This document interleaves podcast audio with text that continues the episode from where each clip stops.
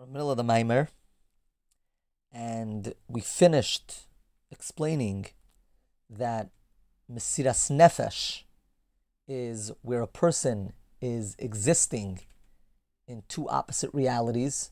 On the one hand, they feel very much the pain of what's going on around them and the hardship and the questions. And on the other hand, they stand strong, unbreakable.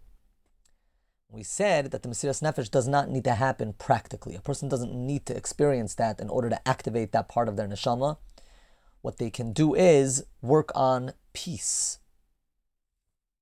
Peace also causes that even if things are not the way they're meant to be, Hashem still treats the Yiddish people in a positive way. And we went on to explain further, and the Rebbe brings this in in a very interesting way. And the Rebbe says, when there's peace, then we conquer the wars and the battles. And especially when things are good in the first place, and we're not, we don't need Hashem, so to speak, compassion, because we're not serving Avodah Zarah. We're doing very well. We just had a Chedesh Tishrei, and the Rebbe continued to explain that we also already at Simchas Torah, and at Simchas Torah we dance, and when there's dancing, there's unity, there's equality, and then for sure when we go out to war, we are victorious, which is just amazing, because again, the relevance to us is very important that the war begins on Shmini Atzeres Simchas Torah when there's equality, when there's shalom, and therefore the outcome of that is peace as well. We don't even need to go to war. We we cause intimidation by the enemy, and they don't even think about war. And to the extent, as it doesn't really explain in this mimer, that real peace is when the enemies become friends, when they realize the truth, when they realize who's really right, and they join us. May that happen, as Hashem, very, very soon. We then went on to explain something a little bit deeper, which we'll try to do this a little faster. That when it comes to the names of Hashem, each name of Hashem symbolizes a different manifestation, a different characteristic of Hashem, how he's expressing himself, a very specific one. And we said that in a certain way, the energy is always the same, but when he manifests himself in a certain way, we call that a keli. Let's say Hashem is kind, we'll call him kale. So there's the energy, and then there's the energy having a certain definition, and that's the name of Hashem. Yud Vavke, which we call Hashem himself, Hashem's essence, is where the energy and the container, the expression, the manifestation of that energy are completely in sync. That's Shem Havaya, that we call Tif'eres as well.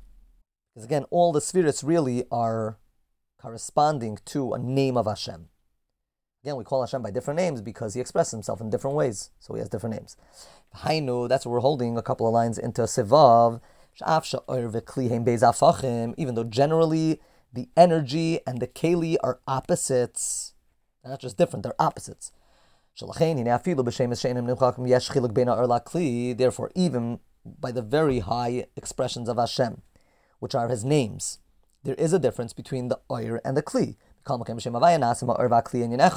Havaya has that uniqueness that the Oir and the Kli are absolutely synchronized and absolutely in unity. That's why when Avaya is within Sfiris, it's which Sfira is it? Tif'eres. Because it's the middle path. The middle path is always that balance between the two extreme other paths, which is what Tiferes is about, and that's why Tiferes is also beautiful. Tiferes, as we know, is that beautiful harmony between the energies of Chesed and Gvura,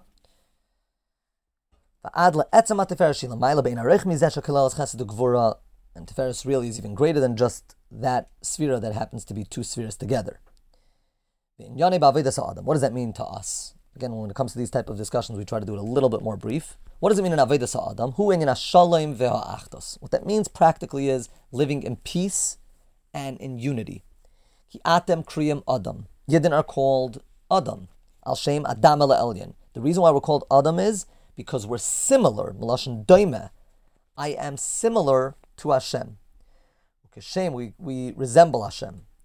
We're a reflection of Hashem. Hashem shalamayli Hashem Just like by Hashem, he has eser spheres, ten different characteristics. We also have these ten different powers.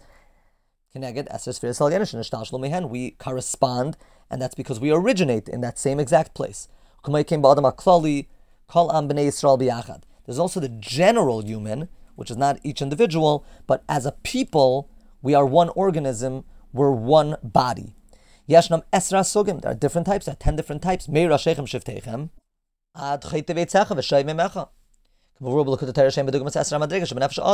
You have ten types of yidden, which are all personifying a certain sphera, but uh, there are ten spheres, and every one of us have all ten. It's just that sometimes by one person, a certain sphere is more dominating than by another. So as a people, we are 10 spheres that are united, and each individual also has these 10.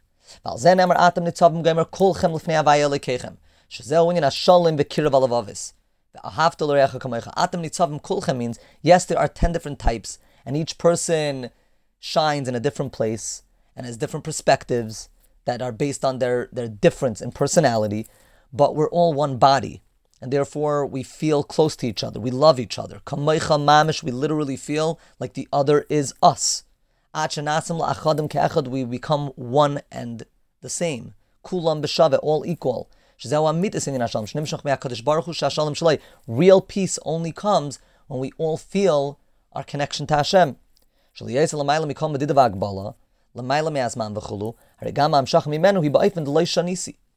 We when we're connected to Hashem, we draw godliness into our connections with each other, and then, and only then, is there absolute unity, absolute oneness, because Hashem is absolutely one and never changes. Loishanisi.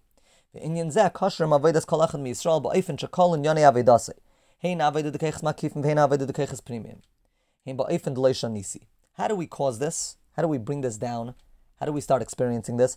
This is through the fact that when a yid does his avodah, no matter what that avodah is, all the different types of experiences, whether it's mak, if it's something that's a bit above the person, or it's pnimi, it's who they are, whatever they're dealing with at that moment, the common denominator between all of them are, whatever they're doing is, nisi, I don't change. Because they are based on, whatever a person is doing and whatever they're involved in, is all based on a certain foundation which is the foundation of everything we do. That's the general acceptance of our avodah, which is called Kabbalas Ol, of our service to Hashem. Nefesh, which is very connected to the concept of Mesiras Nefesh, where a person understands why they're here, realizes who they are, identifies their essence, which is a servant of Hashem, and then they're unbreakable. That's Mesiras Nefesh. Nothing changes. If, if so, the, if that's the case, then peace, real unity, really originates in understanding who we are. So when a person reaches into themselves and finds the loishanisi in them, that unbreakable part of who they are, which then connects with the loishanisi of Hashem, that activates that makes Hashem respond in that same way. That Leishanisi is felt in the person, the godly Leishanisi. So then automatically we are all united in a oneness that's above that's above human accomplishment. A person cannot accomplish such a oneness because true oneness is only in Hashem. And only when we're connected to Hashem and the deepest level of Hashem, because again, there are even certain levels of Hashem that are changing. It's only the essence of Hashem that's not changed. And again, the way that we can connect and feel that essence of Hashem is when we reach into our essence. So when we reach into our essence, that's the way that we cause and bring to real peace. And what this is all bringing all together is, in short, that a person can reach the Mesiras Nefesh, that same part of who they are, not needing to go through a challenge. They can reach that part of who they are if they learn how to unite with the people around them in an absolute oneness, in a true oneness, where they realize that they are truly one and the same, and we're all part of one body. Let's continue a little bit into Sif Zayin. The Inyan Zenais and Kayach, this causes Vanasa Kli, and we become capable of receiving Mamshech Birchas Havaya. We draw down the bracha of Havaya, the bracha of Hashem, L'loy Shinuyim, Loy Shanisi. We cause the Loy Shanisi in reality. Gam The world continues to last, in a way that it doesn't get destroyed. Hachel mitchilas hashana, ba'ifin shemis asheres b'seifa, this all begins in the beginning of the year, and it becomes rich at the end of the year, but we're going to see that the end of the year doesn't mean at the end. The end of the year begins really at the beginning of the year. The moment after the beginning of the year is when the end of the year already begins, and it's a rich and enjoyable end of the year. in the next year, Hashem.